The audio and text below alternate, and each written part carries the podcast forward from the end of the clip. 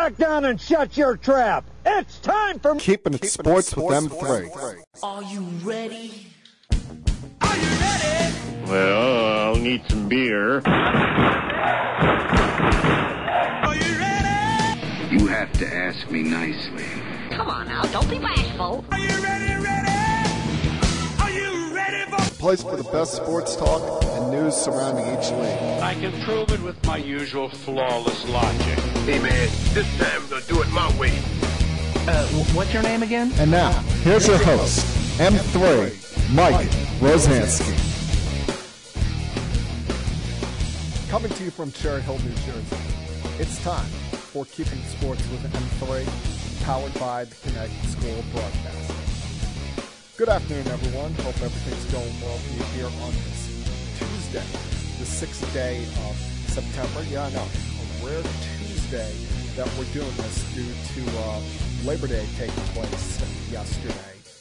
I hope all of you had a very pleasant, relaxing, safe, fun uh, Labor Day weekend. Been kind of a long Labor Day weekend for yours truly, quite frankly, considering, as I've told most of you on here before, I work at the Amazon warehouse up in Carteret, New Jersey.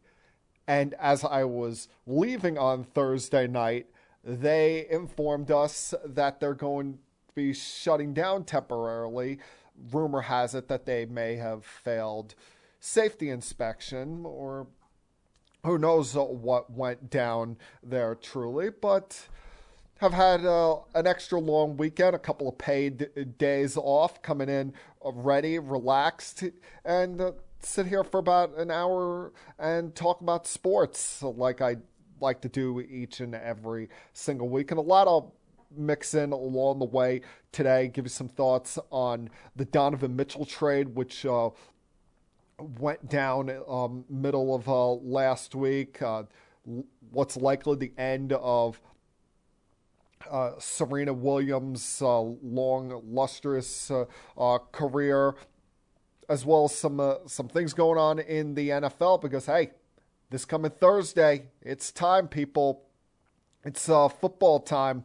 Finally, going to get the uh, 2022 season started with the Bills and the Rams on Thursday Night Football. And in, the coming days, I will have my predictions for the 2022 season. I know we'll probably make one friend of mine pretty happy when he sees them, but uh, get to a, lot of that uh, later. Of course, I want to start with what's been the angst of my existence for the last two months and what really should not be.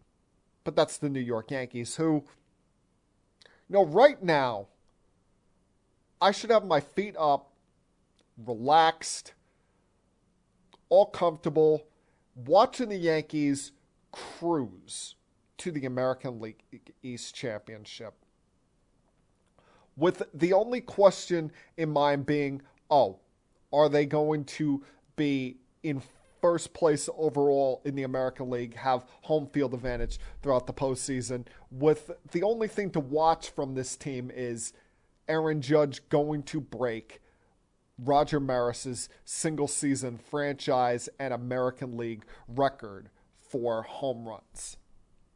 But no, for the last two months, as I've talked about in earnest on here, they've decided to take one big giant crap on all of that.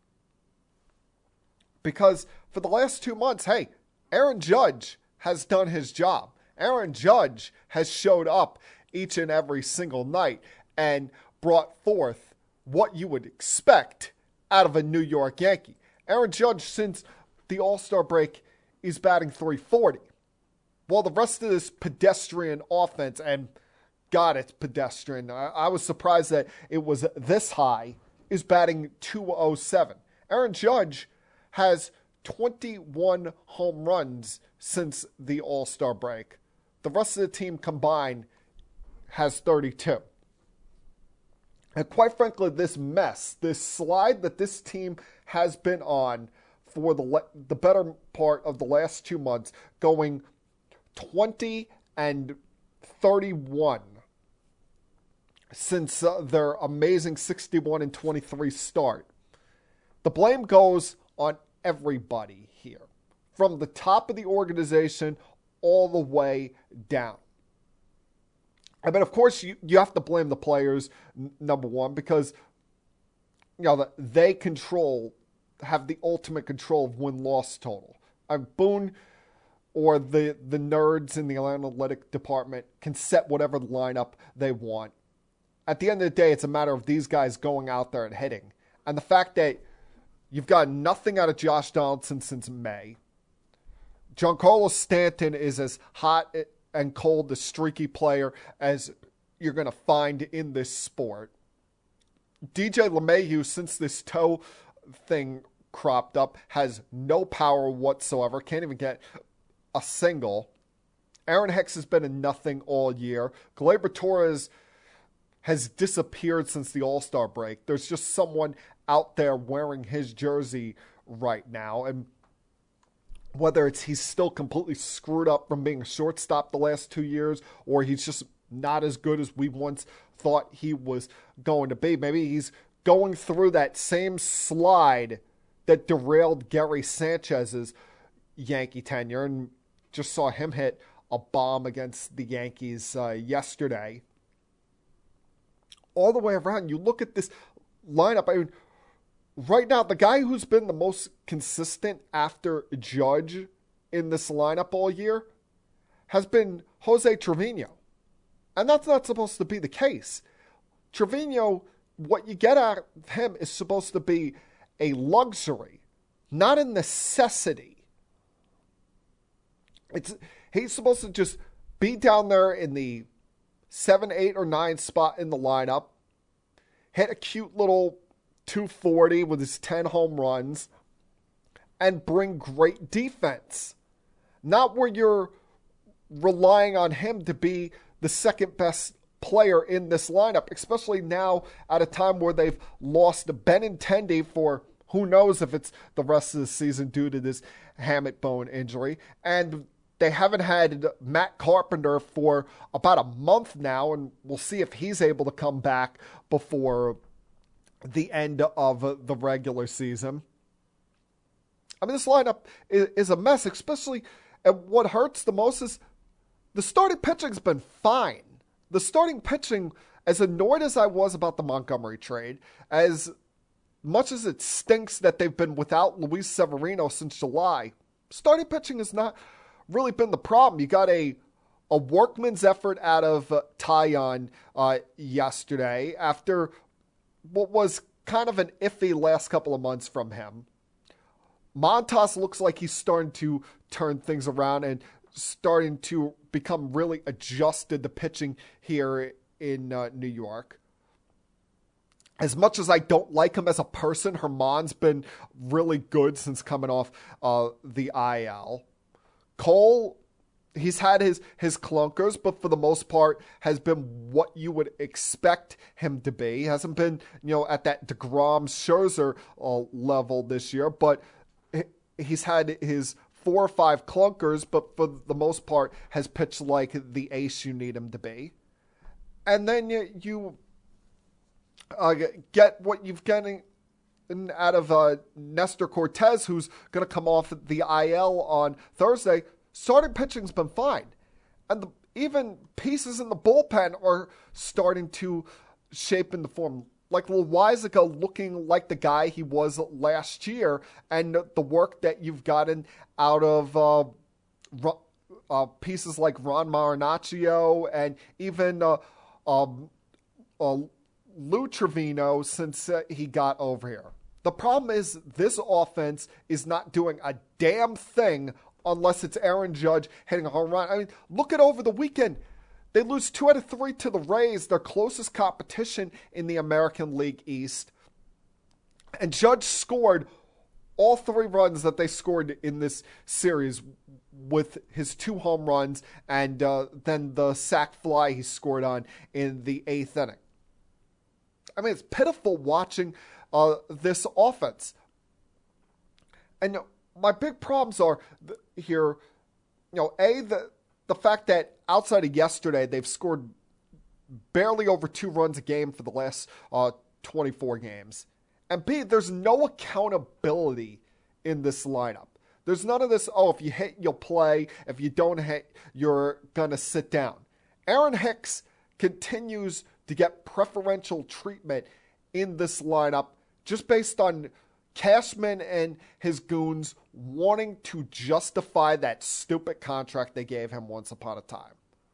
Or Isiah uh, Falefa has been a nice little singles hitter this year, but let's face it, despite what you look at on the stat sheet, his defense has been atrocious. He has not gotten enough errors thrown his way, mostly because some of these hometown uh, scorekeepers, when they've been on the road, have wanted to give uh, a little uh, homerism and call certain things that he should have made the play on a hit when it really was an error. Plus, we've seen how bad his throwing arm is uh, from shortstop. So I don't want to hear anybody with his oh his range or that the fact that his WAR in, in uh, defense in baseball is ninth amongst shortstops. Please, that's a bunch of nonsense. Watch him play, and you'll see he has not been a great shortstop this year. And that, that's why I don't understand how you bring up Peraza on Friday and Peraza's playing like every other day, but you're continuing to play IKF each day. IKF was never meant to be a roadblock for either Peraza or Volpe, whichever one of these kids was ready to come up first. He was meant to be a placeholder. And you do not bring up a young prospect, a prospect that, remember, Cashman refused to trade this guy at the deadline to get the likes of Luis Castillo or any other big time pitcher that could have been available, was willing to settle for the Montas deal because he didn't have to give up uh, anybody in the top 10 of their prospects in this organization. You do not bring up this kind of prospect unless you're going to play him every day. I mean, you've been playing Cabrera each and every single day, and he's nowhere near the level of a, a prospect that uh, Peraza is supposedly supposed to be. And so between those two guys, and then Donaldson yesterday not running out of the box on a fly ball to left field, getting thrown out by a mile at second base. Lucky the judge was running hard, or they wouldn't have scored that run in the first inning. There's no accountability here. But you know, Boone for as much tough talk as he tries to show in the post-game press conferences or confidence he tries to show in players, he's a front man. I've told you guys this before.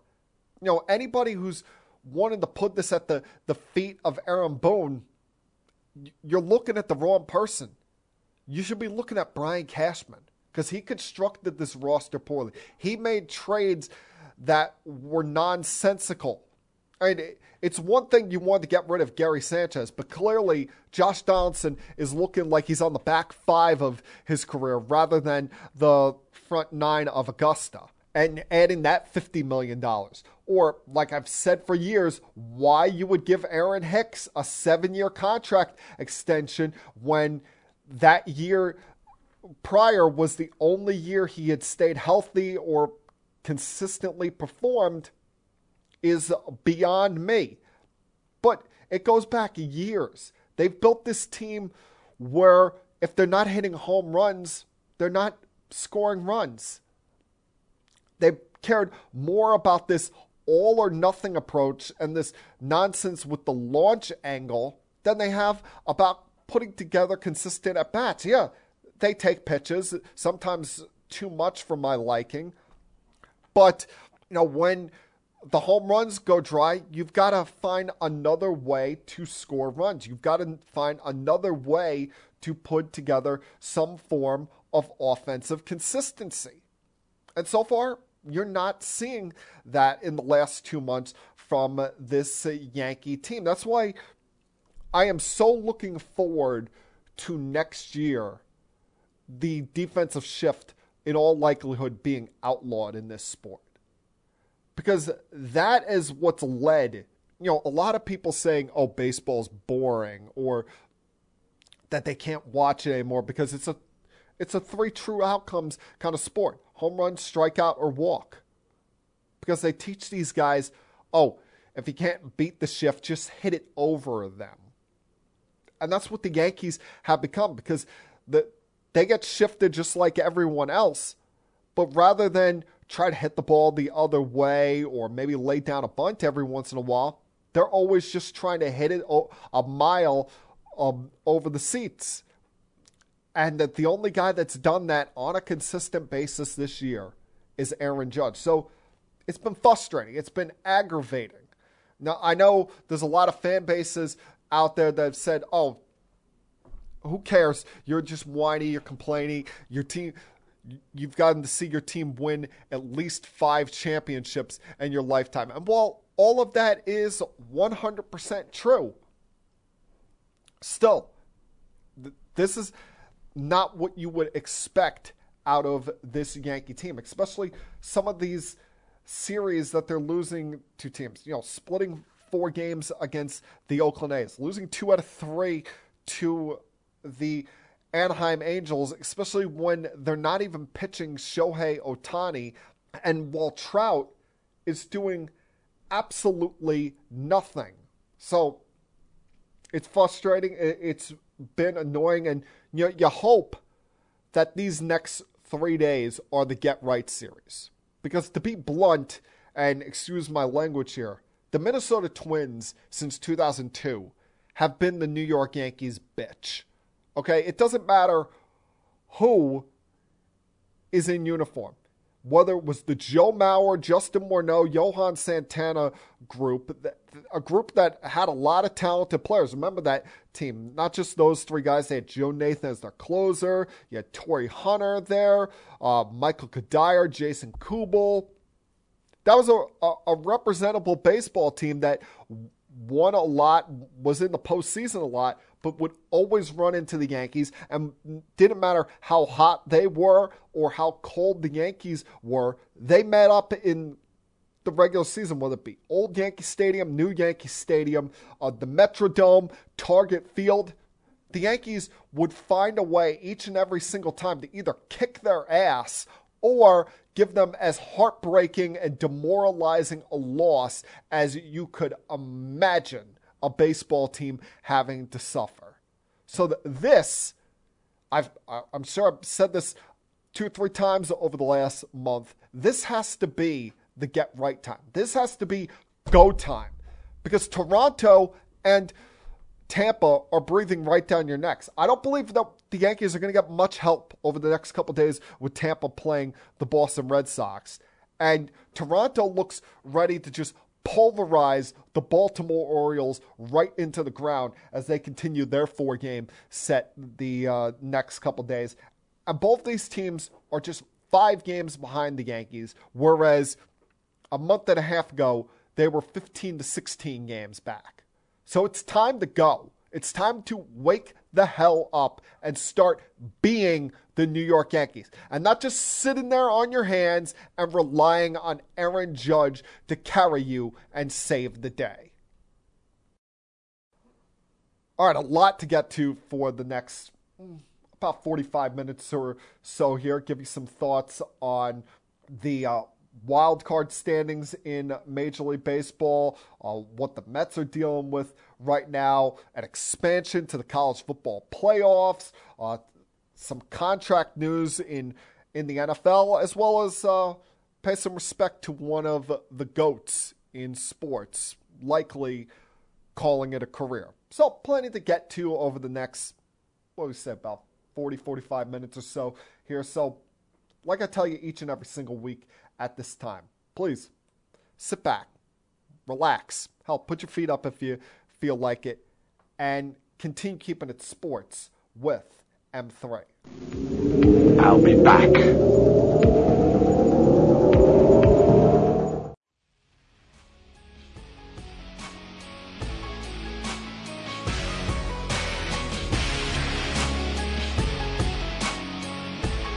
As annoyed and disappointed as I have been with the way the Yankees have played the last two, months, a rather long stretch of baseball. Recently, it has not been all kumbaya for the Mets either because their sizable lead in the National League East has come crawling back to them based on things happening within and what's going on around them. Because let's face it, the Atlanta Braves just won't stop coming. Are on a, a, a streak since you know beginning of June when Acuna came back. They've essentially lapped the Mets when it comes to a run differential and runs scored, and have been an unstoppable force both at home and on the road. They did have that little period where they got slowed down by the Mets a bit with that five game set about a month ago where they lost four to five. But since then, I've been on fire, have crawled back within one game of the Mets in the loss column. That's why this weekend really hurt for the Mets when you take into account two things. A, how the hell are you losing to the Washington Nationals? I don't want to hear the excuses about, oh, it was the bullpen's fault that, you know, Ottavino faltered late on Saturday. You scored one run on back to back days to Patrick Corbin, who's been awful since signing that contract with the Nationals. And then Erick Fedde, who's quite frankly lucky to be in the big leagues. And the Mets have been a team that have been pretty good hitting with runners in scoring position all year long.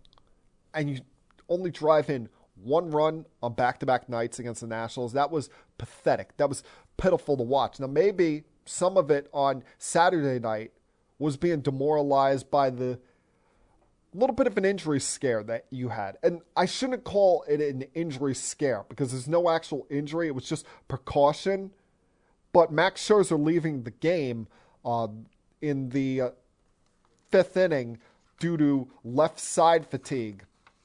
Not what you want if you're a uh, Mets fan or uh, Mets player. Not something that you really want to s- sit there and see, especially a month before uh, the uh, postseason begins, at a time where, let's face it, if as long as the Mets hold on to their division lead, they are going to be the number two seed in the National League postseason. And that's important because you get that first round bye. You don't have to deal with the nonsense of the uh, two out of three wild card rounds. So even with the slide that the Yankees have been on and how annoyed I've been at their play, with 27 games left to go, they still have a 12 game lead over the third place team in the American League and will likely avoid playing in that first week of the postseason. But you don't want Scherzer going down now. And you concern yourself with this because remember, early in the year, he had the oblique problem. And we know that even though it's been two months since he came back,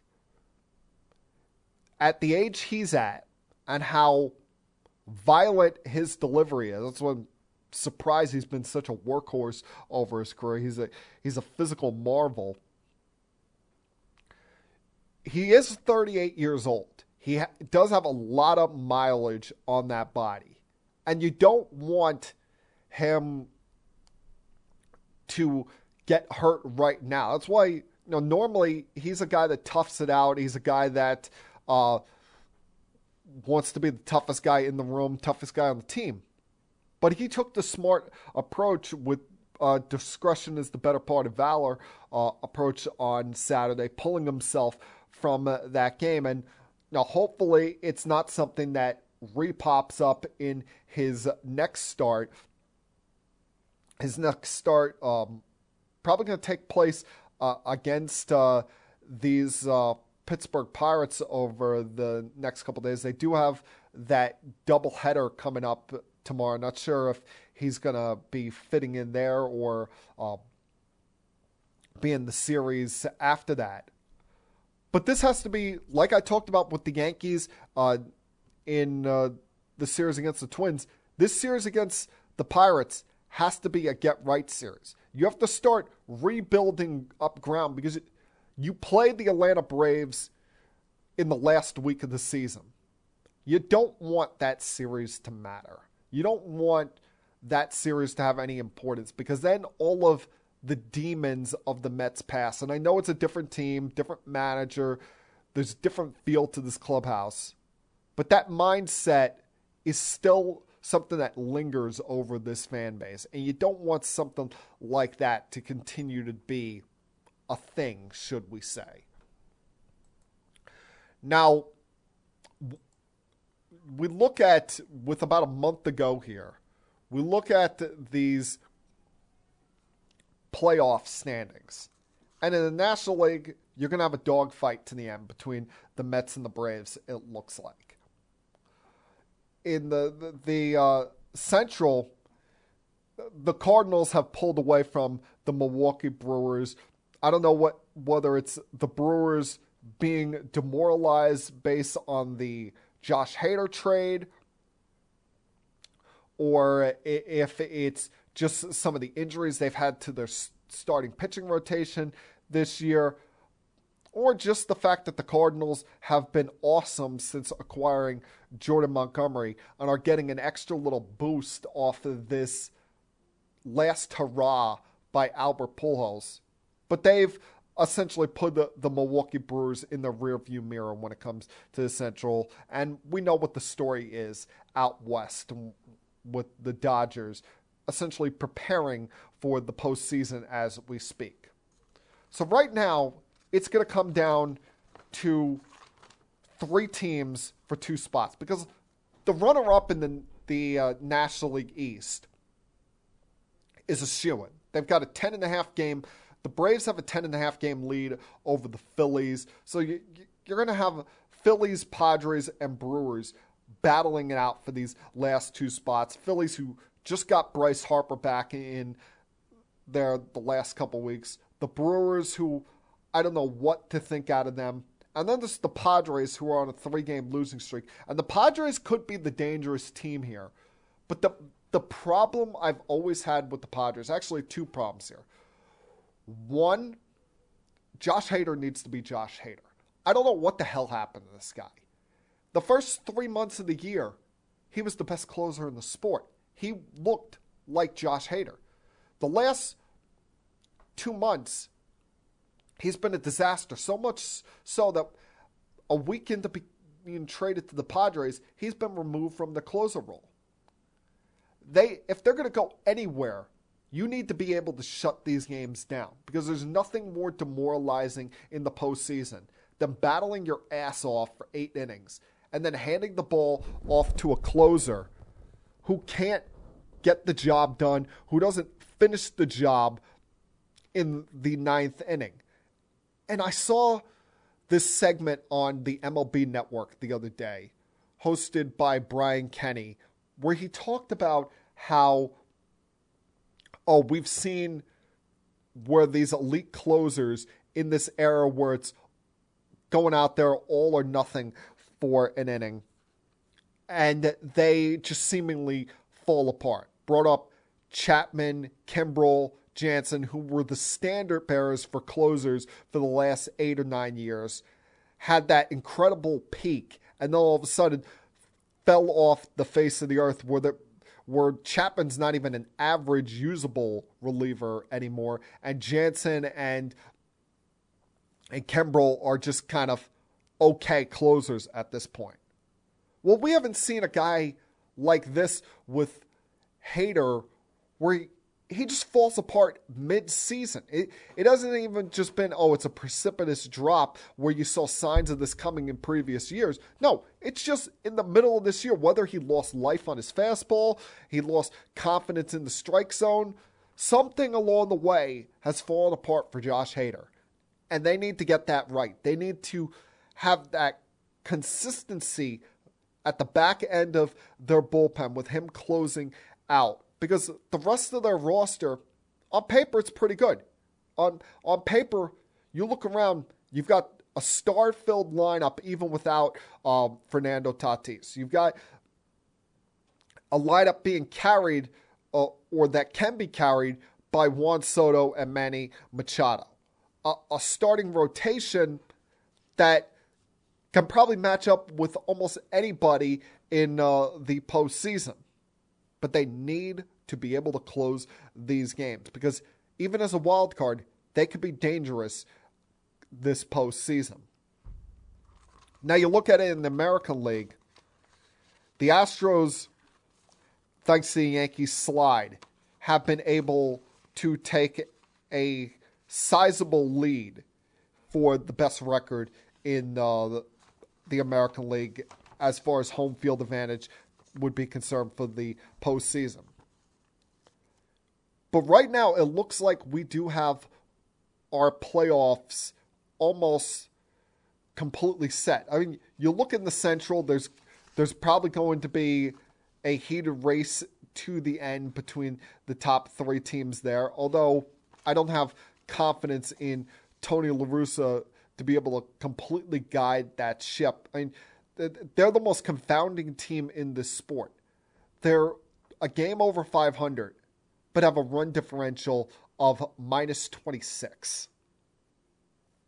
So you look at that division, it's likely going to be a one team comes out of their uh, division because the American League East teams have blown right by the Twins. You know that these next couple days are an important series for the Minnesota Twins. If they were to lose three out of four or get swept by the Yankees, that could be it for them. That could be the death nail for them because they are six and a half games back at Toronto for the final wild card spot in the American League. And Toronto is playing the Orioles the next couple days. The Orioles, who have been that cute, fun story this year, been the probably the, one of the biggest surprises in the American League, but have now lost three in a row. Got swept in a doubleheader by the Blue Jays yesterday, where um, Bichette was drilling home runs all over the place.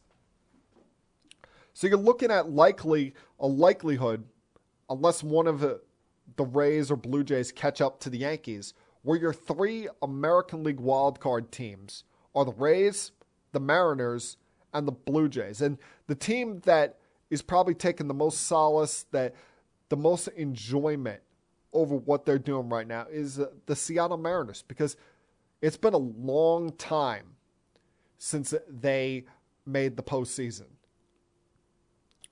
The last time they made the playoffs was that record setting 2001 season they had, in which they set a big league record of 116 wins in the regular season, but got derailed in the postseason when they ran into the Yankees in the American League Championship Series.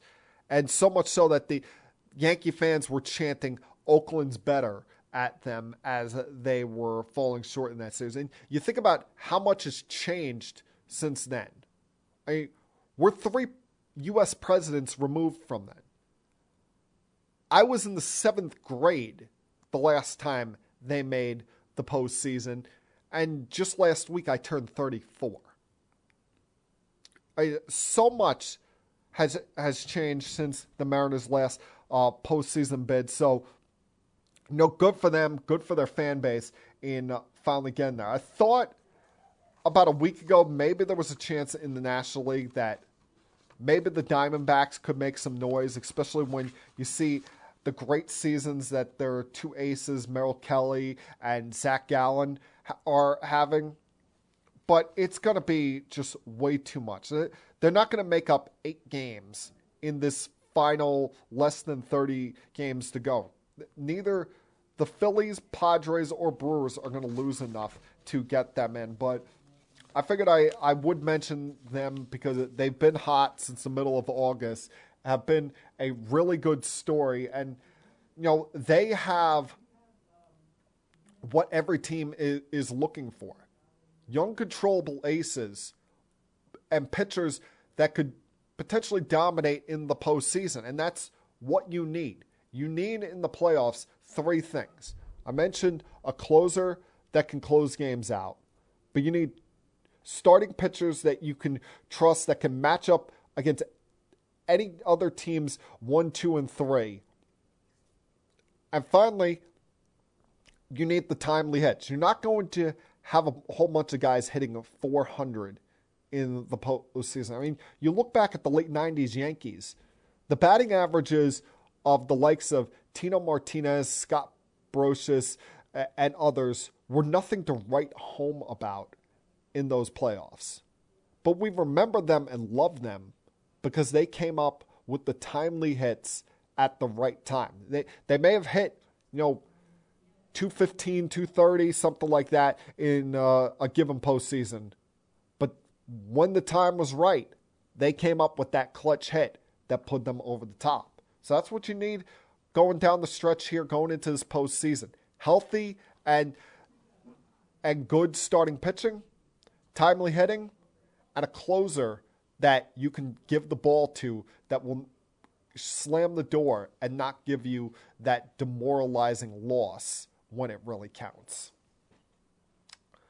All right, gonna take another break here. Want to come back, turn my attention to football, where some big changes are coming in college football, and some people have some decision times coming up in uh, the NFL. Continue keeping it sports with M3. I'll be back.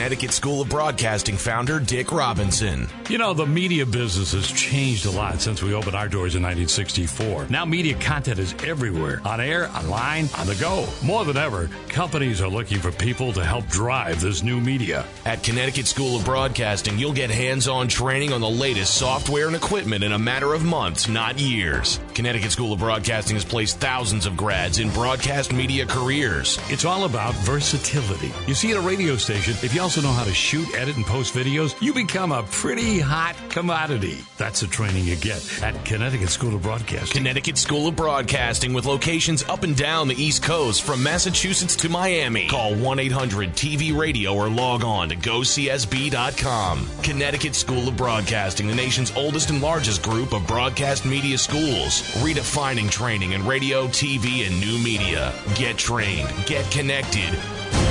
1 800 TV Radio.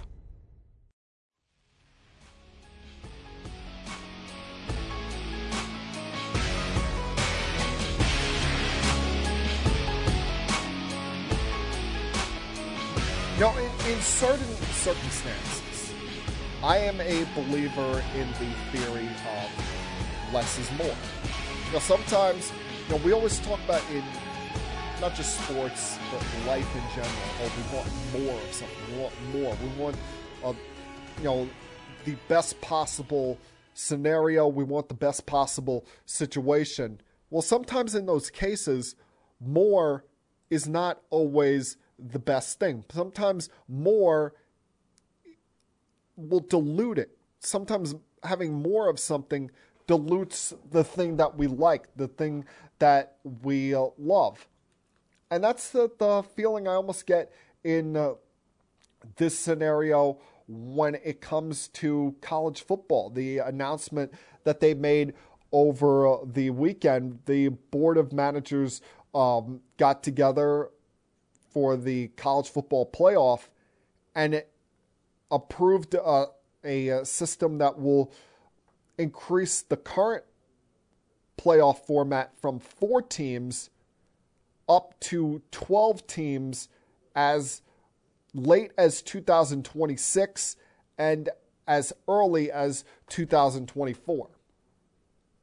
Now, I can remember a time not so long ago where we had that nonsensical system called the BCS, and the computers decided which two teams would be playing for the national championship that year based off strength of schedule, uh, home and away wins, conference um, strength, you know, yada, yada, yada, a whole bunch of things that at times didn't make a, a lot of sense. And it left a lot of people up in arms, annoyed that you didn't have more teams with a chance. And while I liked and thought it was a good idea going to four teams, I knew that eventually there was going to come a day where they increased it uh, from four, not just based on competitive situations, because at times you do see those fifth, sixth, and even seventh teams that have a legitimate argument, but because why everything in life is decided the almighty dollar. You know, money talks, as we know. And they can, these college uh, football uh, playoff uh, managers, they can see that, oh, having more college football playoff games would probably be better financially for them with TV partners and with fan attendance at these games than it would continuing with some of these nonsensical, irrelevant bowl games that they put on each and every December that over the last couple years I've grown to watch less and less of unless there's an intriguing matchup. But to jump from 4 to 12 a bit aggressive.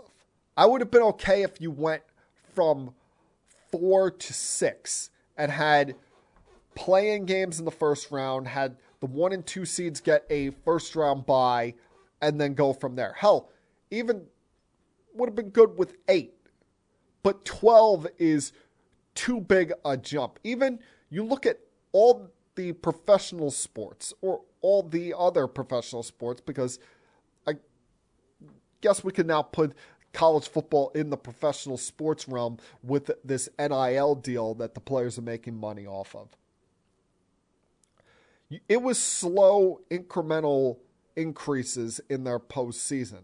You know, the NFL didn't just wake up one day and decide they're going to have a 14 team playoff. Hell, Major League Baseball didn't just wake up one day and decide they were going to have a 12 team playoff. Remember, there was back uh, a day once upon a time where you had two divisions in each league and uh, only four teams would make Major League Baseball's postseason. That was in my lifetime, in fact. That was a thing pre 1995, pre strike. And now we're sitting here almost 30 years later and we slowly crawling to the point where we had wild card teams. You had three divisions in each league. Now you have multiple wild card teams making it to the point where you have byes in the, the postseason. Why did we have to, as I said, money talks, but you had to jump all the way from 4 to 12 immediately, especially when you look at what would be if we're going based on preseason rankings, this would be the college football playoff right now. Your four first round byes, the one through four seeds would be Alabama, Ohio State, Georgia, and Clemson. The alpha dogs, as we sit here today in uh, the sport. The only teams that I, I think a lot of people think have a legitimate shot at winning a national championship. Then you would have your 12 your 5 versus 12 Notre Dame versus Oklahoma State. 6 versus 11 Texas A&M versus Oregon. 7 versus 10 Utah versus Baylor. And your 8 versus 9 Michigan versus Oklahoma. In all likelihood those four teams would get waxed by the top 4 seeds in the second round. So quite frankly this all feels like a waste of time. This feels like oh, let's throw the Pac 12 and those rare out of Power 5 conference schools that have a great record a bone here and think that they have a legitimate shot when we know in the end it's still likely going to be one of those top four teams that is going to be holding up the championship in the end. That you're just now asking them to play one more game than they really need to uh, play. And like I said, you're, you're just trying to pay, placate the Pac 12, but the Pac 12 tried to eliminate themselves from any consideration of this over the weekend.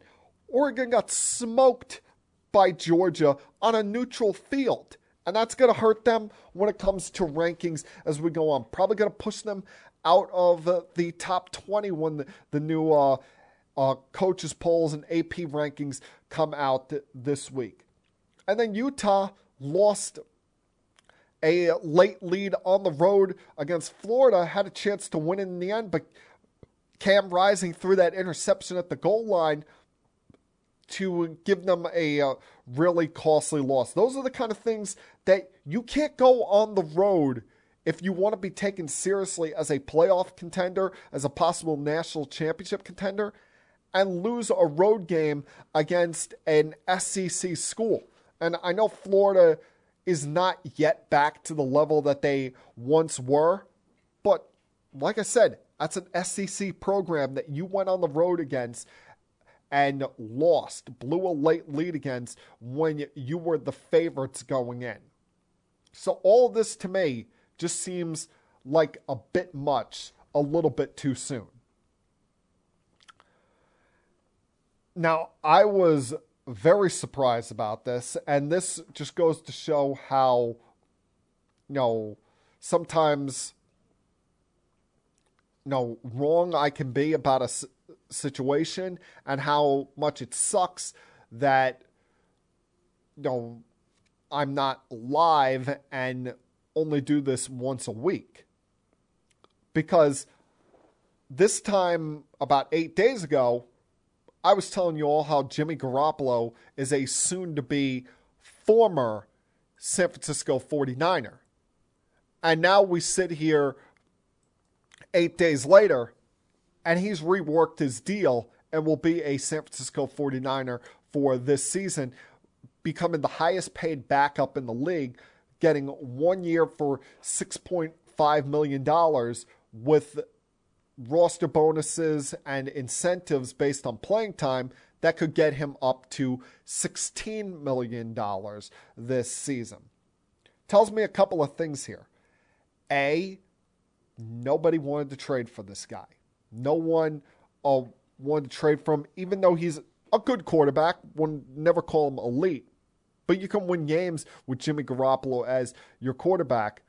No one wanted to give up assets to get him from the San Francisco 49ers, whether it's they were worried about his shoulder or the Niners were asking for too much, hoping to get back a second round draft pick like they did to originally get him from the Patriots years ago, there were no takers. The only teams that were interested in him were waiting for the 49ers to cut him loose. And they had until this Saturday to make that decision when his $26 million due this coming year would have been guaranteed. And they could not have that on their books. They also want him to, to remain there based on the fact that he's been a good soldier, hasn't whined and complained about this entire situation, has realized that it was time for them to move on to Trey Lance. But is there in case Trey Lance either gets hurt or say the first month of the season, first month and a half of the season, Trey Lance shows he's not ready. It's not his time yet. He's still very raw. And this is not a scenario that will just get better as the season goes on. You can turn to Jimmy if there's any hiccups in this and have a solid, winnable quarterback take over that scenario for you for a team that, you know, on paper has a legitimate shot to make the postseason. You know, a lot of it is going to depend on, you know, who else you look at, who else you consider is a real threat as a wild card in the NFC because you know they're still a bit behind the Rams. Even with the Rams losing some people in uh, this offseason, losing uh, the likes of Von Miller, not sure if they're bringing back Odell, and even if they do, when he'd be ready. Still are on the high of highs of coming off of winning a Super Bowl last year, have the best receiver in the sport in Kupp, and have a coach in Sean McVay that I'm more confident in than I am with Kyle Shanahan. And for my money, still have the best defensive player in this sport in Aaron Donald. So things break right for the 49ers.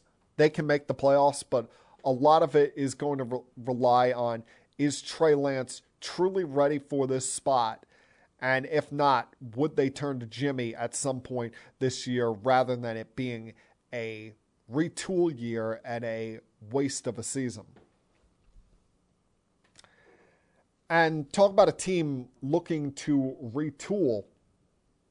That's exactly the position that the Denver Broncos have put themselves in with the contract extension that they gave to Russell Wilson last week. Because on paper, people look at it and say, oh, five years for $245 million, $165 million guaranteed. Isn't that going to hurt your salary cap? Well, you forget that the salary cap goes up every year. They've recovered well from the pandemic year where no one made money. And let's look at how the contract is structured he gets a $50 million signing bonus that will be divided over the course of a five year stretch between 2024 and 2028.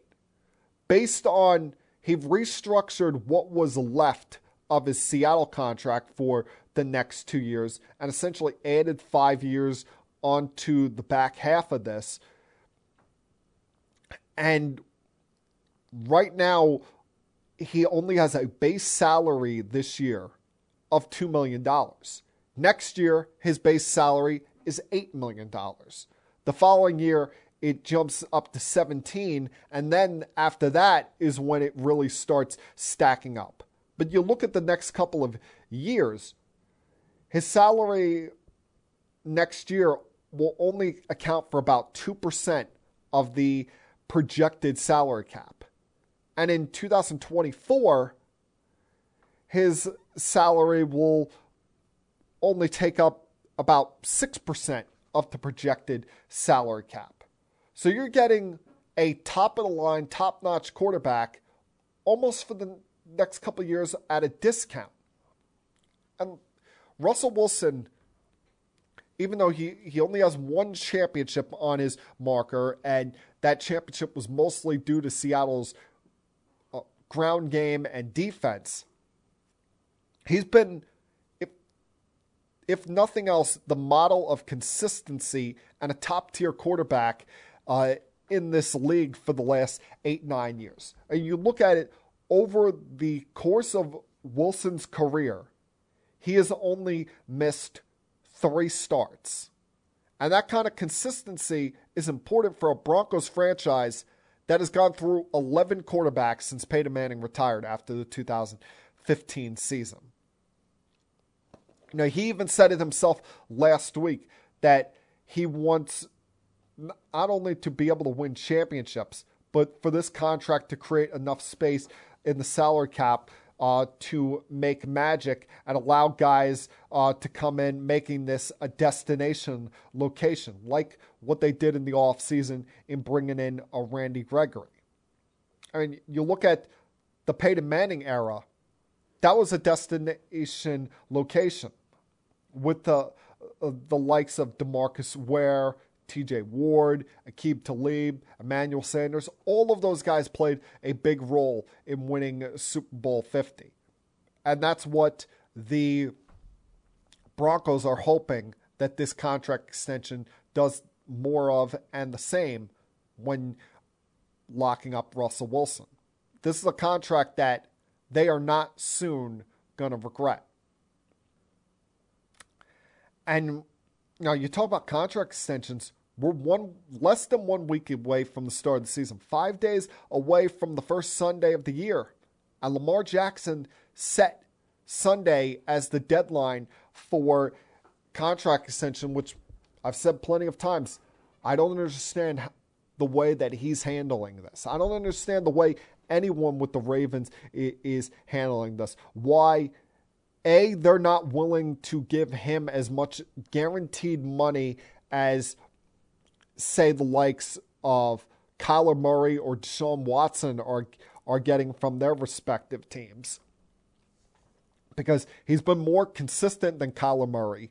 And unlike Deshaun Watson, you don't have to worry about character concerns off the field uh, when it comes to Lamar Jackson. He's been everything you could ask for for a first round pick. Just hasn't gotten that championship yet, and he's still young in his career. I mean, he already ranks seventh all time in uh, rushing yards amongst quarterbacks, has had 10 career uh, performances uh, of 100 or more rushing yards, um, tied with Mike Vick for the most in NFL history. He's been a league MVP. He's won playoff game for this franchise. It's been a seamless transition from the Joe Flacco era to Lamar, and you have uh, that electricity of a dual threat quarterback here who last year, yes, he dealt with some health issues, but has shown uh, uh, incredible durability, even with the type of player that he is. Why would you let this draw out to the point where you've got to place franchise tags on him? Franchise tags that he'd make a, a hell of a lot of money. I mean, you look at if he got tagged after this year, the exclusive tag would be for over $45 million, while the non exclusive tag would be $34 million. And for those of you who are not aware what that means, the exclusive tag means that only the Ravens can negotiate with Lamar. The non exclusive tag means other teams would be able to set up visits with him and can make him offers, even sign him to an offer sheet.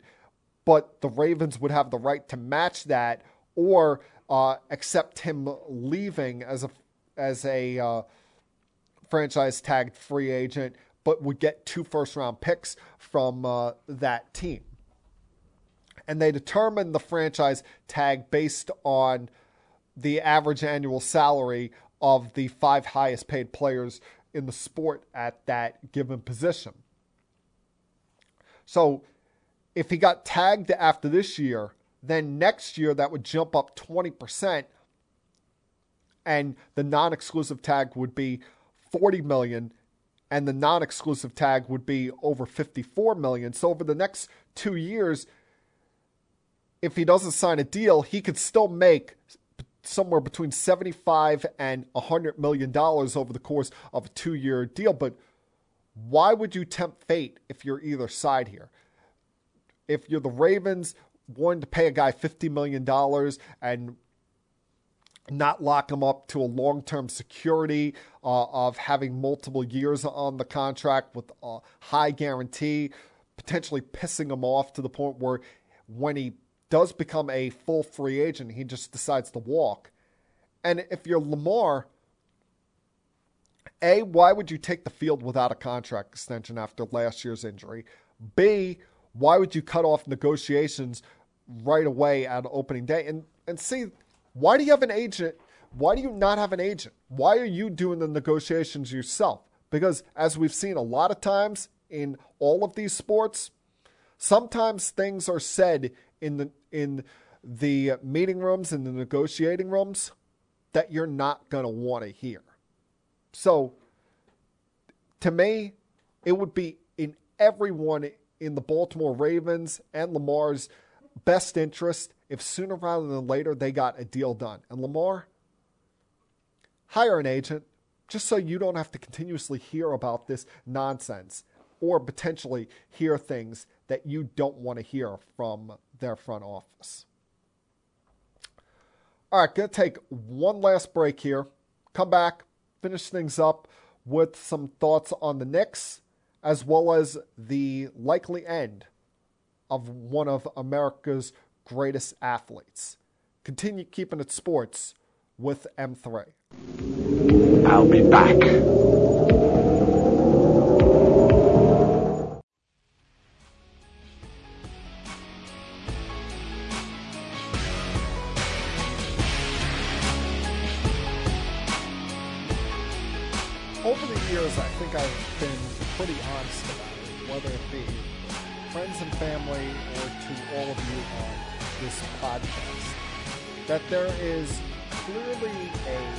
Hierarchy for yours truly when it comes to my sports interest and fandom on what I like to watch and what I root for the most.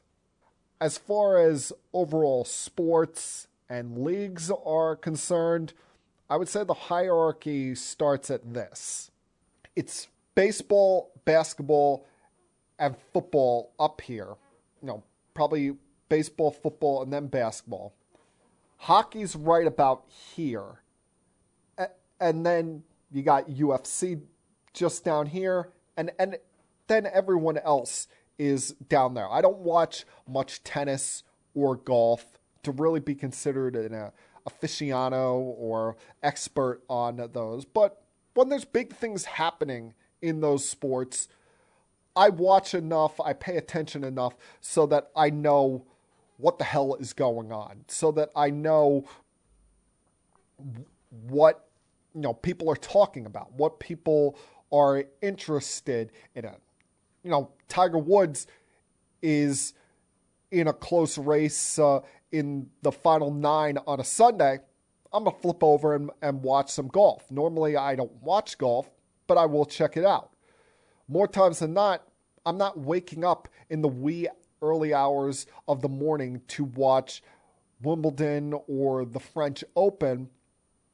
But when you have Nadal Federer or you have one of the Williams sisters going for a, a Grand Slam, that captures my attention and I want to wake up and see it.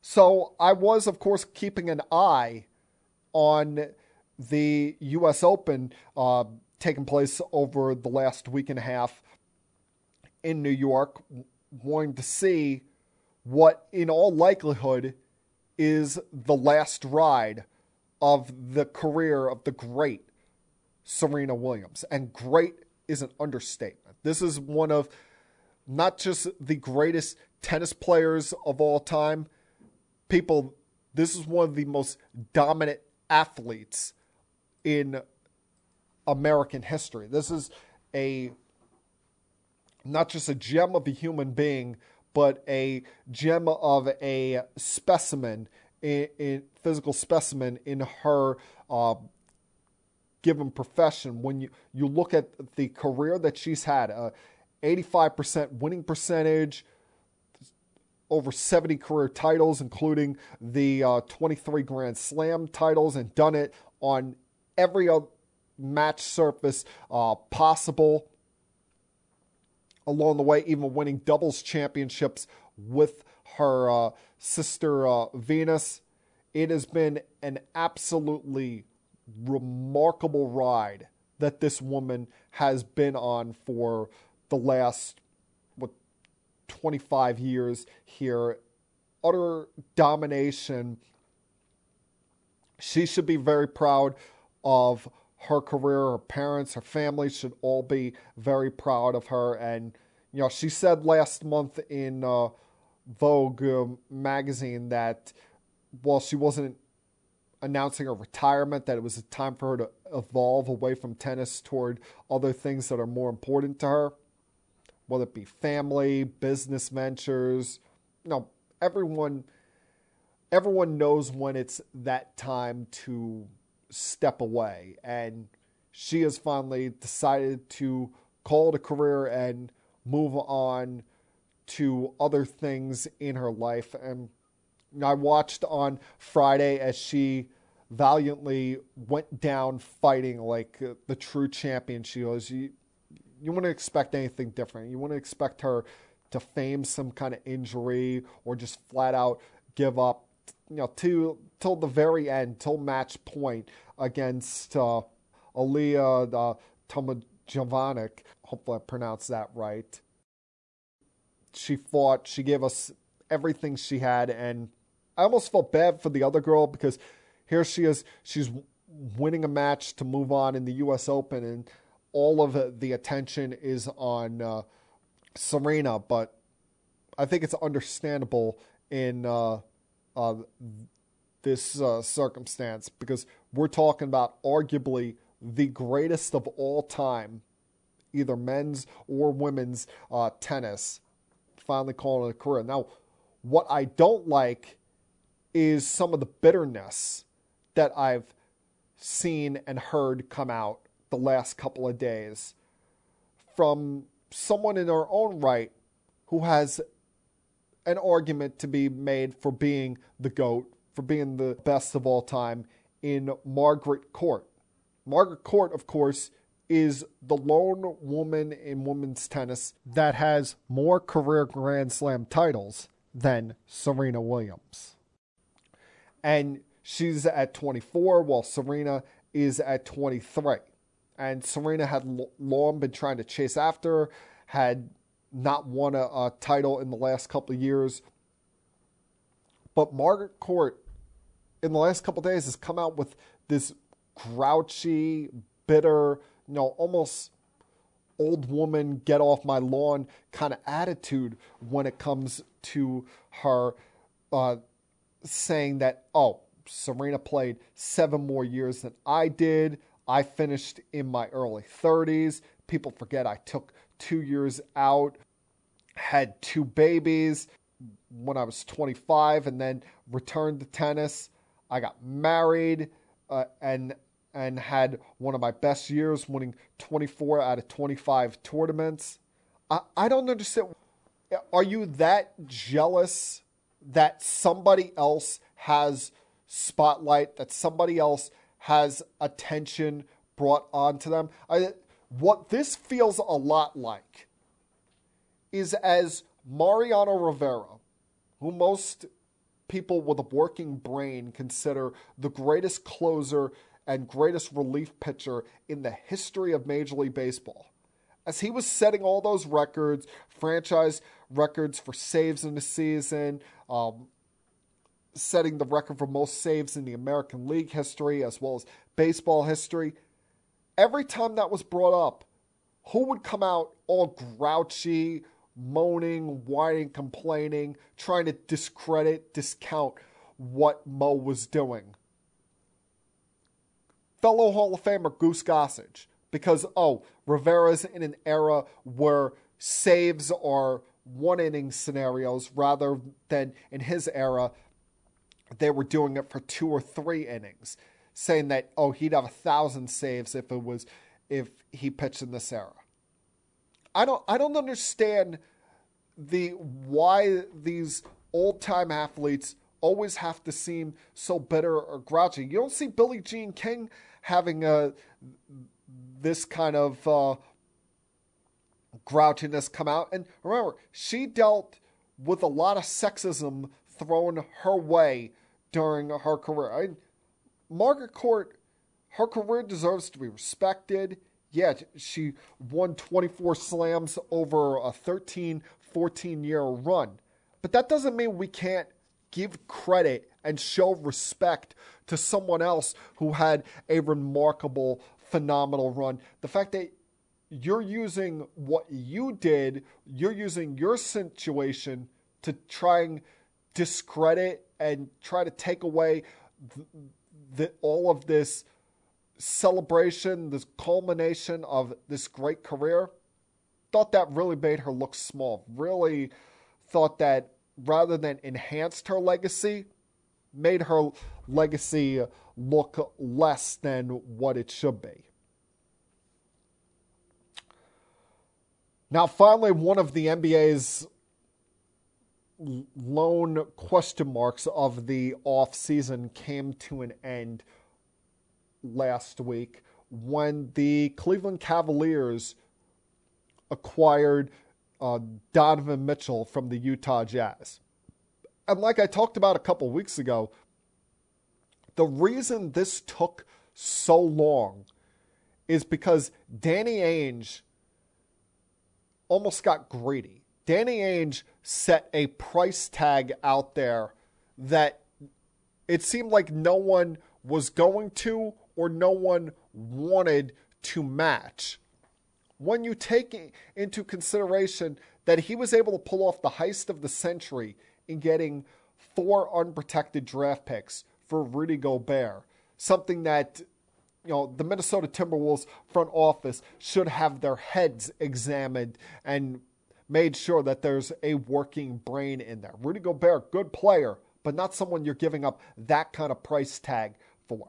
And Danny Ainge thought, oh, if I can get that for uh, Gobert, what could I get for Donovan Mitchell?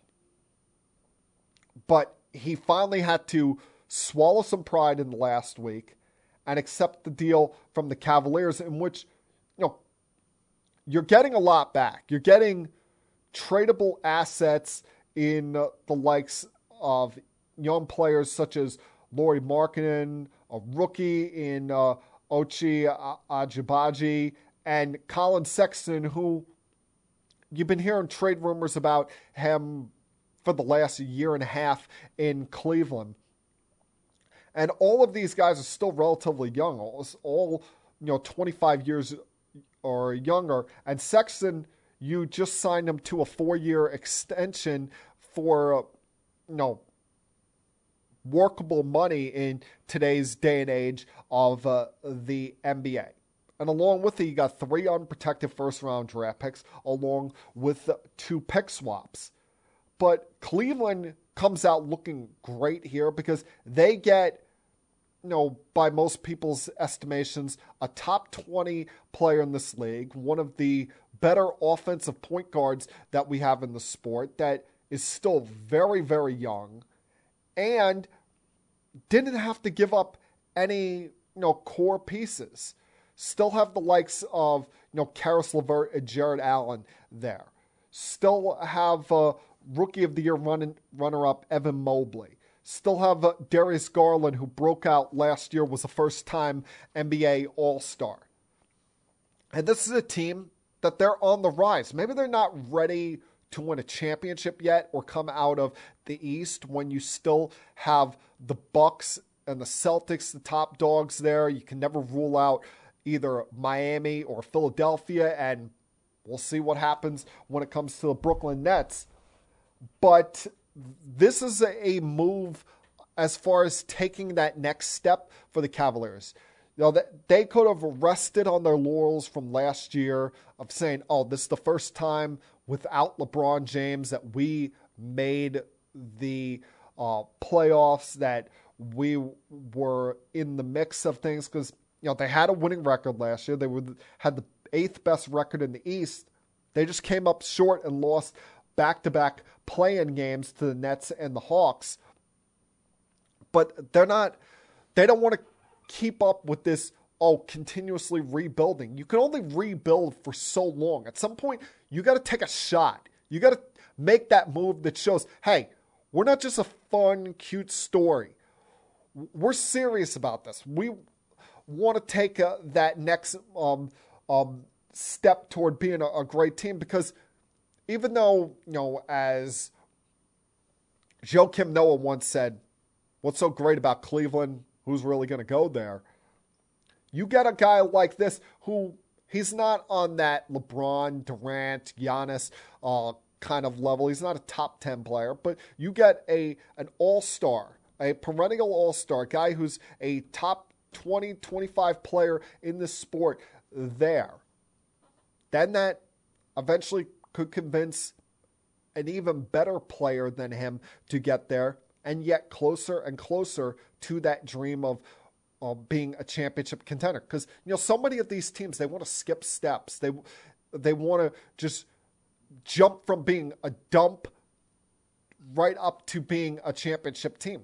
No, it takes time. It takes um, time to build up to that. And sometimes you got to take when you have that surprisingly fun season like the Nets had two years ago, like the the the Knicks had the year after that. You got to be willing to make that next move, that next step. Now the Nets did it in kind of selling their soul by letting D'Angelo Russell go and bringing in Kevin Durant and Kyrie Irving. The Knicks, on the other hand, the following year did not make that move, did not take that next step. And that's why they're in the place that they are in now, where they missed the playoffs last year and still have, you know, some bad contracts on the books like Evan Fournier, like the extension um, that they gave to Julius Randle, which at the time looked like a discount, now looks like a heaping pile of crap with the the way he played and acted last year. But they did whether it's begrudgingly, whatever their reasons are, did make a, a good move last week in locking up uh, RJ Barrett to a uh, rookie extension, becoming the first player uh, to sign a multi year extension after their rookie deal with the Knicks since Charlie Ward back in 99. And that's how long it's been. I was in the fifth grade in, in 1999. But no, RJ Barrett, while he still has improvements to go in his game, still has has to be a guy that is a bit more ambidextrous and not just shoot from one side of the court. You've seen his scoring totals go up each year. You saw his consistency go up uh, as last season uh, was going on, and look at him. He's 22 years old. He's six foot six. Is capable of playing either the two or the three. After three years, that would have been too soon to give up on this guy. I thought that, you know, I understood why the Jazz wanted to get him in in this deal. For them, he was the equivalent of what they were asking for from the Cavs in getting uh, Collin Sexton. But with the Knicks, this is a, a young homegrown guy that has gotten better and better. And, you know, his ceiling is probably to be a Donovan Mitchell type player, to be somewhere in that top 30 range of player in the NBA. Now, whether he gets to being there, it remains to be seen. But I did not, I would have been okay giving up the likes of uh, Immanuel Quickley or Obi Toppin, draft picks.